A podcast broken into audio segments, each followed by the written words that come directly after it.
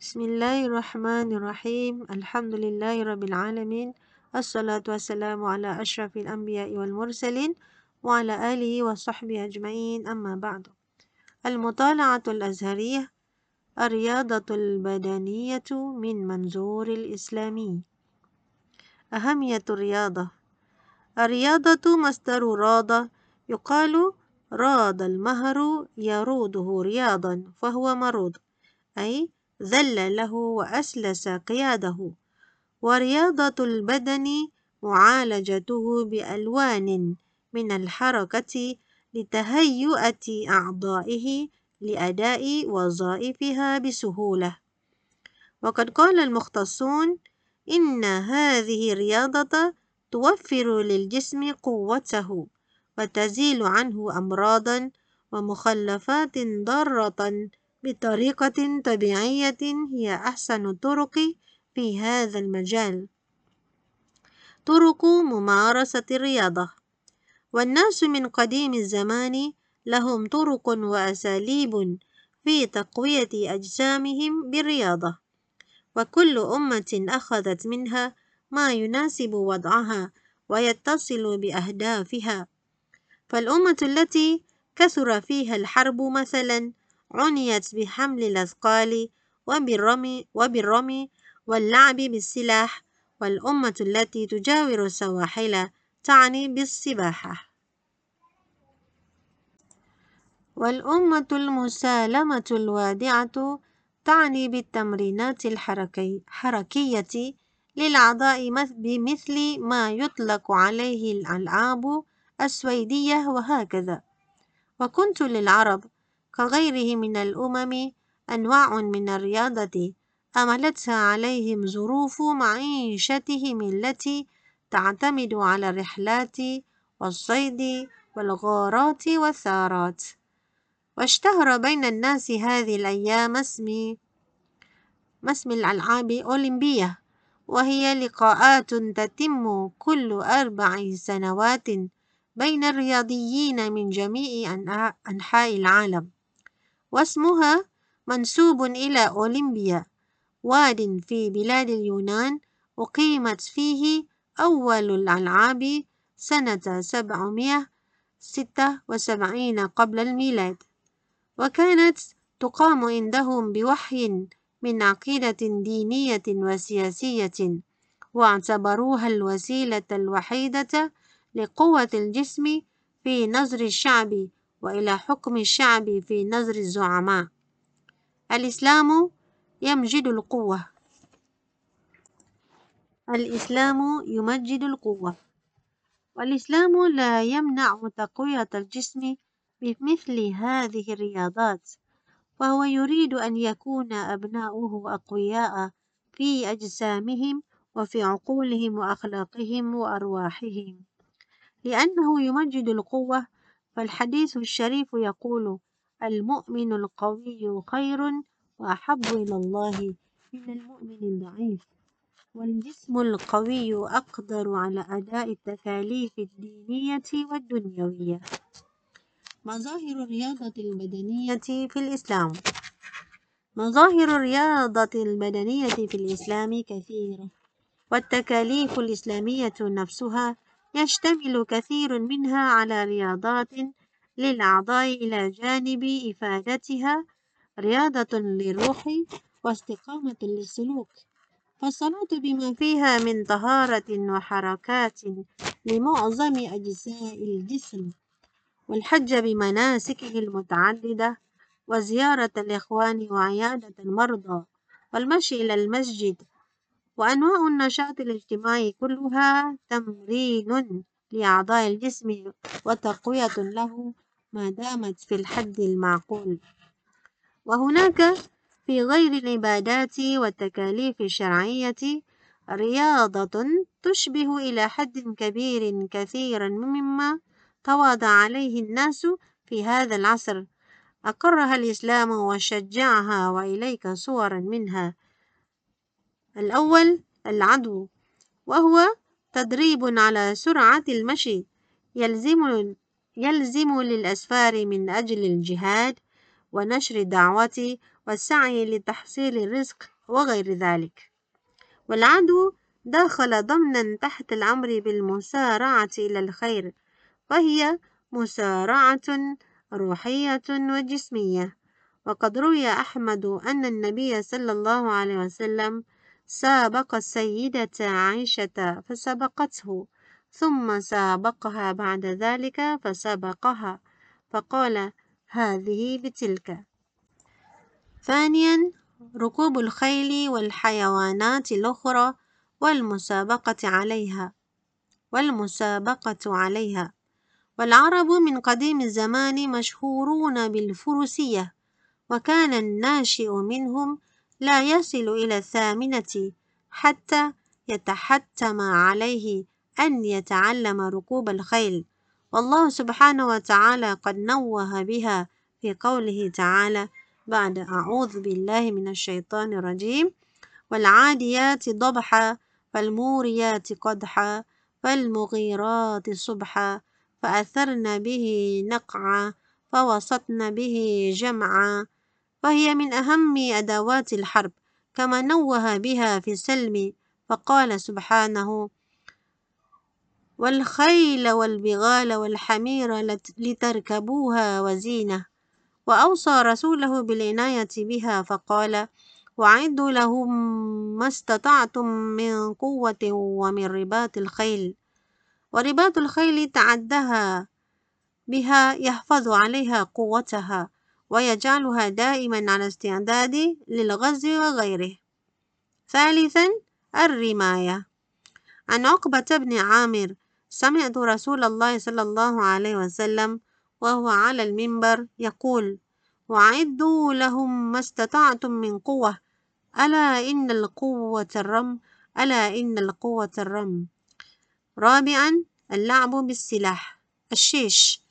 وكان معروفا عند العرب باسم النقاف وهو أصل المبارزة بالسلاح المعروفة في شكلها الحالي. وكان من سورة رقص الحبشة الذي رآه النبي صلى الله عليه وسلم منهم في المسجد. فكان عبارة عن حركات رياضية تصاحبها السهام. خامسا المصارعة ومثلها الملاكمة. وكان من المشهورين بالمصارعة في الإسلام محمد محمد محمد بن الحنفية سادسا رفع الأثقال ومثله ألعاب القوى وكان يعرف عند العرب باسم الربع وهو أن يشال الحجر باليد يفعل ذلك لتعرف شدة الرجل والربيعة. والربيعة والمربوعة هو الحجر الذي يرفع. وأول من فكر في تلك اللعبة جابر بن عبد الله الأنصاري رضي الله عنه وكان مشهورا بقوته البدنية سابعا القفز أو الوثب العالي. وكان يعرف أيضا عند العرب باسم القفيز حيث كانت توضع عارضة خشبية يتقافزون عليها ولها نظام خاص لإجادتها. ثامنا الكرة وهي تشبه لعبة البولو في هذه الأيام وقد وضعوا لها آدابا مذكورة في كتب الأدب.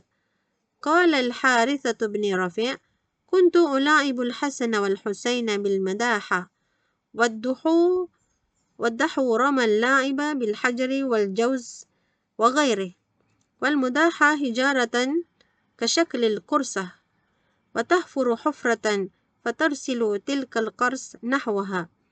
فمن وقعت قرصته فيها فهو الغالب.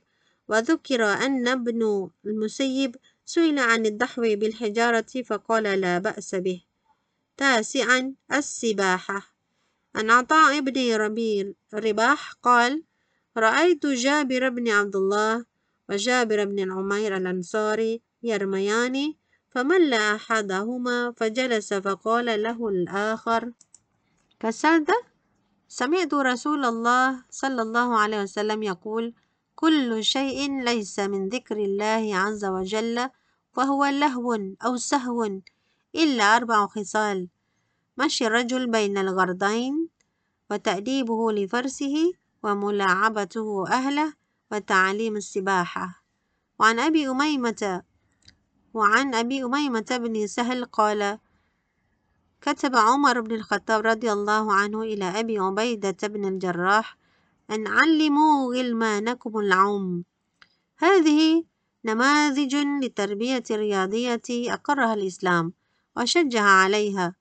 تعرف بها مدى مرونة الإسلام وشمول هدايته لكل مظاهر الحضارة الصحيحة وفي الإطار العادل الذي وضعه للمصلحة.